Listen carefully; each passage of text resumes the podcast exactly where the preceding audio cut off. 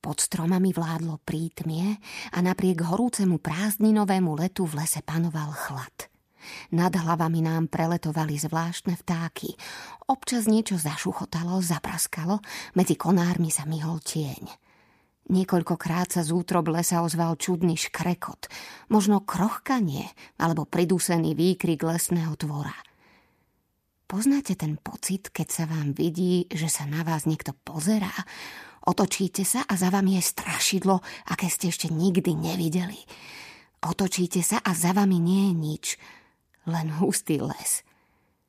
Ani jedna sme si nechceli priznať, že sa trochu bojíme.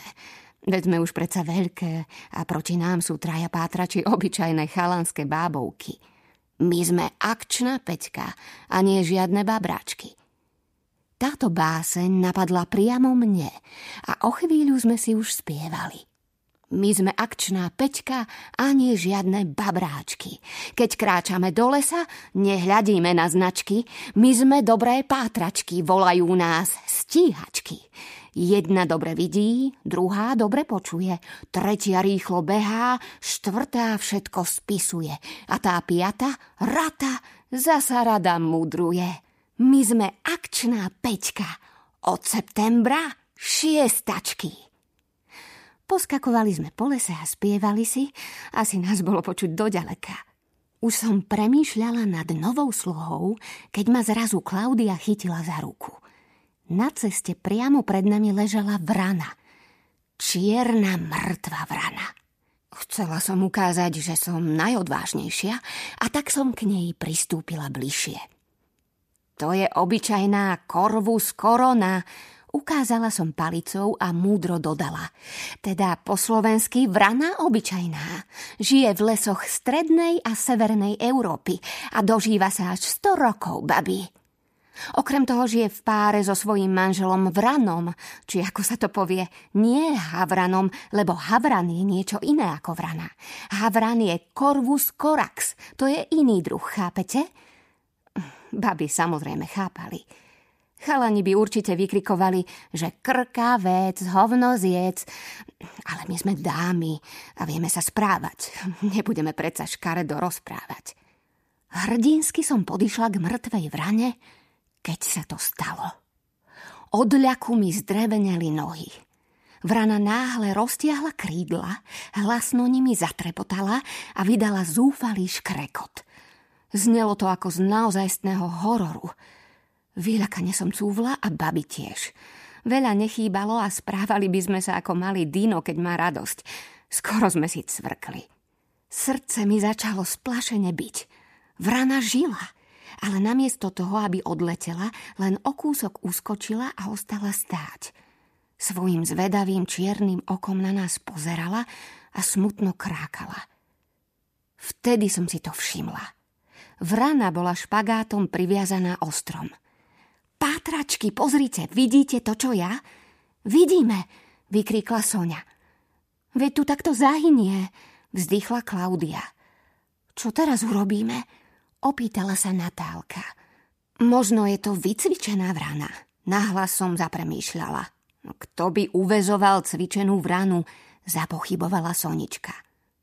Pozorovali sme čiernu nešťastnicu a nahlas premýšľali, čo s ňou urobíme. Bolo nám jasné, že ju ostrom niekto priviazal na schvál. Navzájom sme sa prekrikovali a vrana, vyľakaná našim hlasným krikom, sa snažila odletieť, no napnutý špagát ju vždy zrazil k zemi. Nevedela som, kto sa bojí viac, my alebo ona. Musíme byť tichšie, lebo sa nás bojí, povedala Sonička.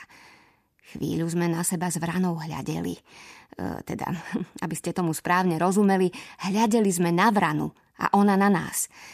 Mala veľmi inteligentný pohľad, skoro taký inteligentný ako my dokopy. Ale prečo ju niekto priviazal o strom? Čo týmto týraním chcel dosiahnuť? Možno nejaký zločinec a teraz nás pozoruje, zašepkala vystrašene Hana. Možno niekto, kto má s vranou nejaký zlý úmysel, zamyslela sa Klaudia. Nejaký pytliak, povedala Natálka. Možno uletela z cirkusu, povedala Sonička. Vtedy nám to napadlo. Člák vrana naozaj patrí do cirkusu, ktorý sme videli na námestí v meste. Ale čo potom robí v tmavom lese? Kto a prečo a kedy ju uviazal? Musíme ju oslobodiť, povedali sme všetky naraz.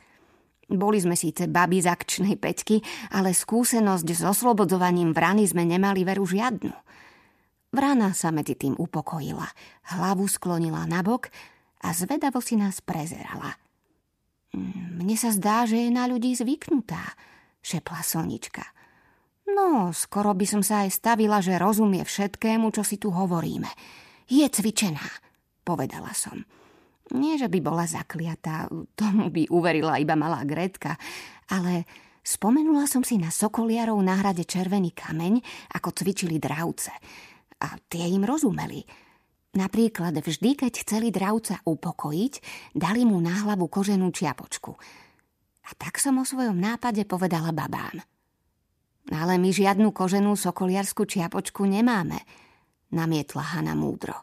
Nemáme, ale ty máš mikinu, ktorú jej môžeme prehodiť cez hlavu, odvetila Natálka. A na chvíľu váhala, lebo jej mikina bola takzvaná funglovka. Dostala ju prednedávnom od mami za vysvečko. Uznajte, dosť trápny darček pre veľkú babu, takže dlho nepremýšľala a mikinu mi podala. Chvíľu sme sa hádali, či je práve mikina tým najlepším predmetom na záchranu nejakej vrany. Správne čítate. Sonička povedala nejakej. Nie našej, nie divokej, nie utrápenej, ale použila slovo nejakej. Soni, tá vrana trpí. Možno už niekoľko dní nejedla a nepila. Vlastne mala šťastie, že ju neroztrhal túlavý pes. Vtedy mi napadlo, že sme prišli do lesa hľadať Dina a našli sme vranu. Čo ak je to nejaký symbol, zlé znamenie? Ale vrana pokojne stála a sledovala, o čom sa rozprávame. Navrhla som, aby sme si rozdelili úlohy. Ja prikryjem vranu mikinou. Klaudia ju rýchlo obmotá švihadlom, ale tak, aby ju nezranila.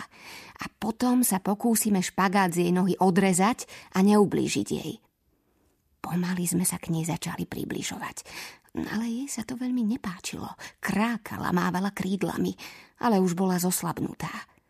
Neboj sa, milá vrana, my ti chceme pomôcť, my sme dobré dievčatá, šepkala som a čakala na vhodný okamih. Priblížila som sa k nej nablízko a potom som na ňu rýchlym pohybom hodila Haninu mikinu. Pokojne sedela, ako by vedela, že jej naozaj chceme pomôcť. Ešte, že si Hana vzala nožík. Viete, ako to medzi babami býva, skôr máme vo vrecku nejakú sponku či gumičku do vlasov, než ozajstný nôž. Ale Hane sa podarilo špagát rýchlo odrezať. Zhodila z vrany mikinu a všetky sme sa rozostúpili. Lenže nič sa nedialo.